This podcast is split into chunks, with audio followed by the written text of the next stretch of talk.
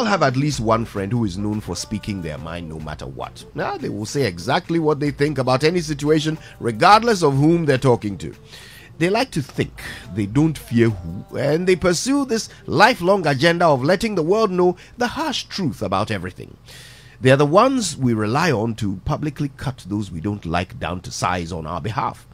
That's the friend who won't hesitate to tell you when your haircut doesn't suit you, or your dress is too short, or your taste in music is not sophisticated enough, or your Facebook post doesn't make sense, or your children don't have any manners. This friend is brutally honest. You know which friend I'm talking about, don't you? No? Well, if you can't identify such a person in your group of friends, then maybe it's you. Now, honesty is a good thing, isn't it? Okay, how about brutal honesty? Is that also a good thing? I think telling the truth is very important. I mean, I also know that there is more than one way of saying anything. So if the truth must be told, then must it be told in the least pleasant way possible? If you must criticize someone's work or point out a flaw in someone's logic or give someone feedback, what stops you from choosing your words carefully and telling the same truth in a more positive way? Is it too much hard work? Let's think about that for a moment. When you communicate with others, what do you aim to achieve?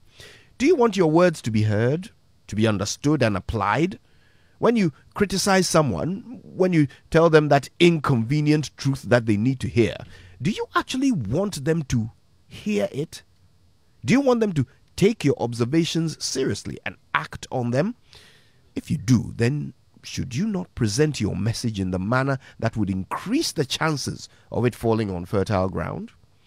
Or perhaps you're not bothered. Perhaps you don't care whether or not your opinion is heard and accepted.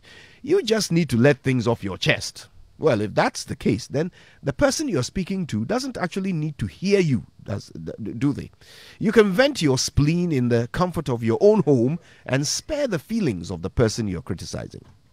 Unless you don't want to spare their feelings unless the purpose of your words is to hurt their feelings.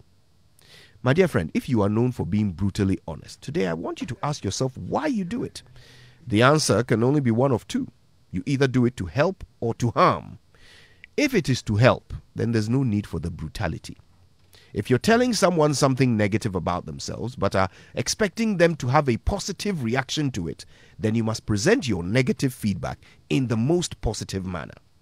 Instead of, oh, your work is bad, you gave no examples and there was no conclusion. You could say, there are two things that will make your work even better. First, add some examples, and second, wrap up the ideas in a short conclusion.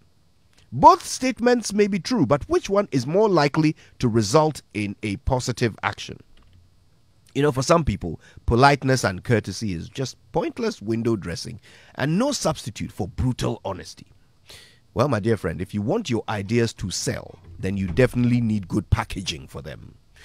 Now, if after all I've said, you still don't think it's worth your time and effort to think up nice ways of saying what's on your mind, then I guess your honesty is not meant to help, but to harm. If that's the case, then nothing I have said will mean anything to you.